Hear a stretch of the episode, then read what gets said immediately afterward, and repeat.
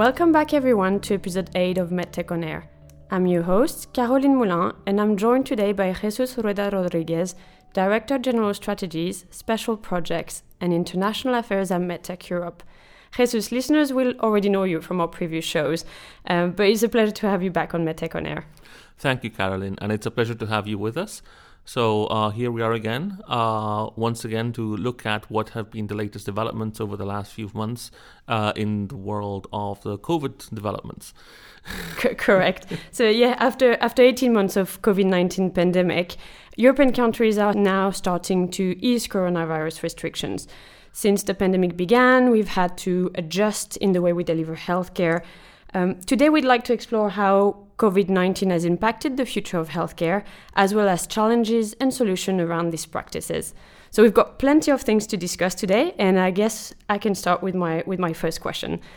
So Jesus, last time you were a guest in this show was in November 2020, if I remember correctly. Mm-hmm. Uh, can you tell us what has changed since then, and give us an update on where Europe is in the management of the pandemic? Um, the management of the pandemic has shifted substantially, and there has been two main drivers for that shift. The first, of course, is the vaccine rollout and the fact that now we are in a situation where a large proportion of the population in all of the uh, European countries has been vaccinated. That in itself makes it easier to have uh, opening up of society in different ways, getting people back to work, having the uh, schools up and running, and so on.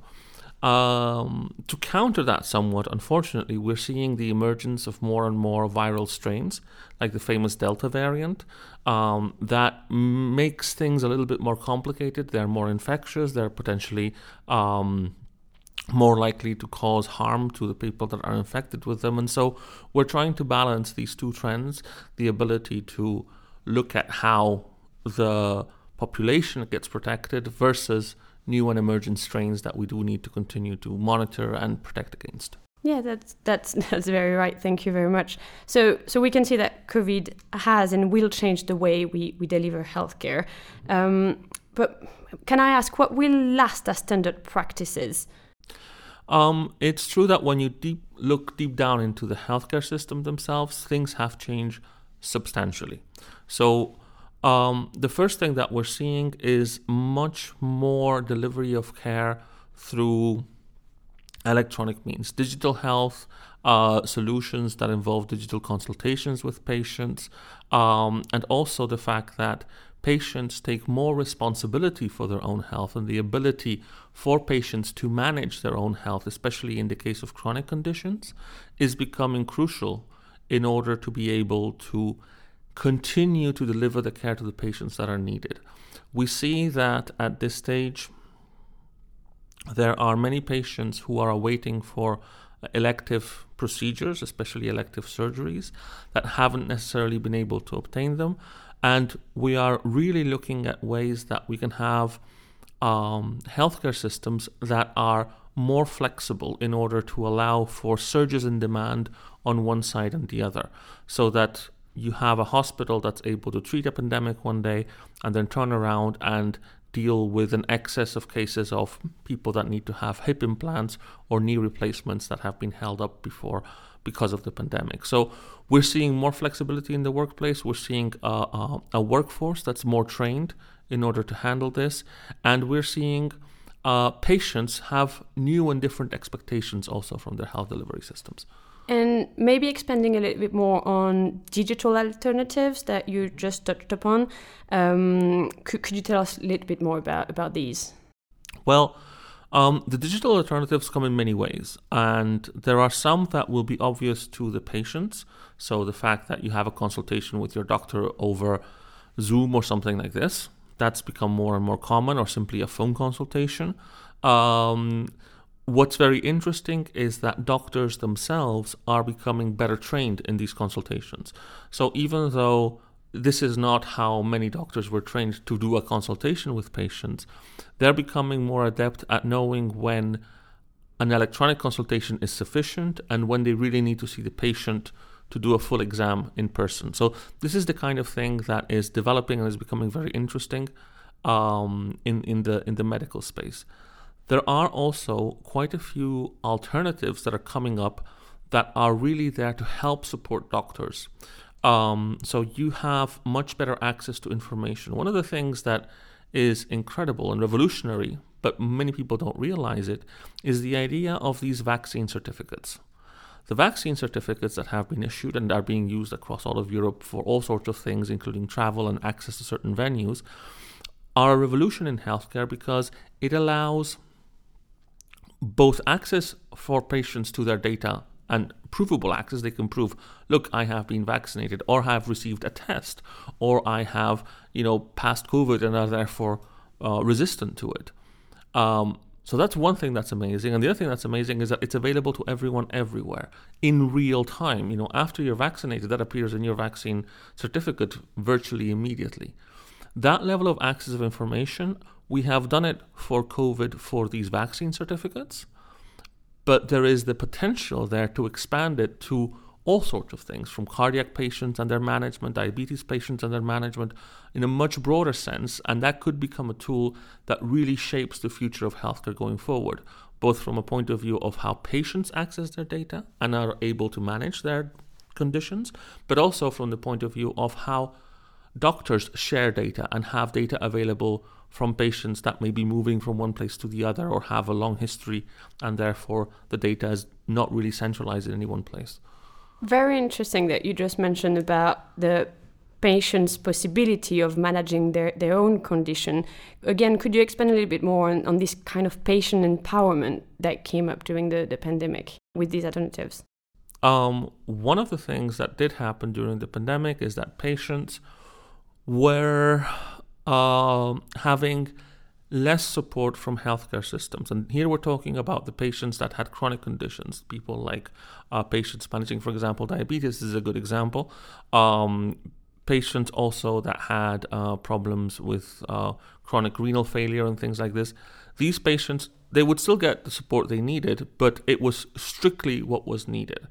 A lot of the management and, and the work in taking care of themselves um, you could see that the patients that were able to make that transition would be getting better outcomes. And so, two things happened. Uh, one was that healthcare systems realized that patients are able to do this, and you have initiatives to train the patients and to empower them and let them become responsible for their own health. Now, not all patients are equal.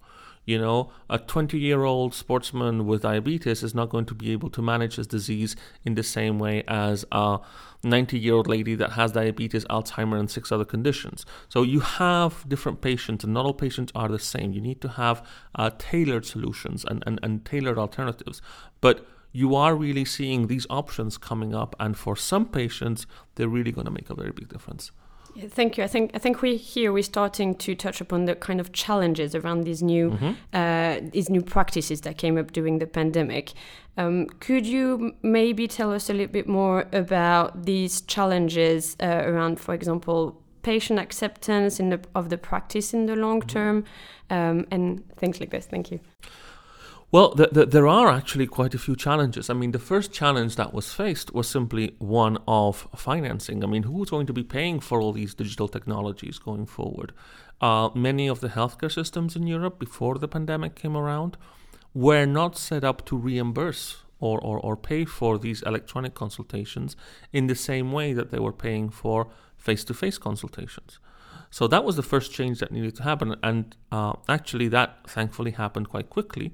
It's one of the things that we expect will remain in, in some shape or form going forward. The fact that patients can have a virtual consultation with their doctor and that the doctor will get paid for that and that the system will, will, will function that way.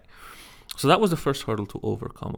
Um, there is indeed uh, some some questions about the acceptance of these virtual consultations both from the patient's perspective, but also from the doctor's perspective. Um, and this is an ongoing process to try to really figure out when these things are appropriate and when an actual consultation needs to take place in person. And sometimes one follows the other. This is not a black and white situation. Medicine, as I say, is, certainly a science, but at times there's also a little bit of an art. And getting that balance uh, as to when you need to see a patient in person is is becoming tricky. There's also the the fact that not every patient is going to have the same ability to go forward for the electronic consultation. I'll give you a simple example. You might have patients like you or me, we have our phone, the doctor tells us, Oh, can you take a picture of the blemish on your finger or whatever? And we can do it and send it immediately. The doctor can see it and it can be sorted out. Not all people have that kind of technology available all the time. They might be able to get on the phone, but not necessarily with a phone that takes a good enough picture for the doctor to be able to make an assessment. So these are challenges that we're meeting and having to overcome. Um, but they are they are they're balanced by by also uh, significant benefits in the sense that overall it can provide much better access to healthcare across the board, and it's certainly more convenient for everyone involved. Which sounds simple, but you know, in in some cases that really does help people get these appointments. Thank you. So, in, you just mentioned access. In terms in terms of access, uh, precisely, uh, can we talk about prioritizing of patient issues, for example, and how that's going to work from, from a doctor's perspective, but as well as from a patient perspective? Uh, this is certainly something that needs to be worked out. I I personally don't have the details on how that's going to be playing out, and I mean I'm, I'm quite honest about it. There's there's uh, there's no one answer to it. It will depend on the condition. It will depend on the comorbidities of the patient. So, you know, having a patient that only has to deal with diabetes is not the same thing as having a patient that has to deal with diabetes and pneumonia and uh, Alzheimer's and several other things. So, you're looking at a complex situation that you need to be able to manage. And I don't think that we have yet reached the point where we have uh, a clear overview of where these things are going to be going in the long term. But what we do know is that this is a tool that's here to stay. This is something that we're going to continue to develop, and over the course of the next two or three years, it's not only going to become ubiquitous, but much more efficient.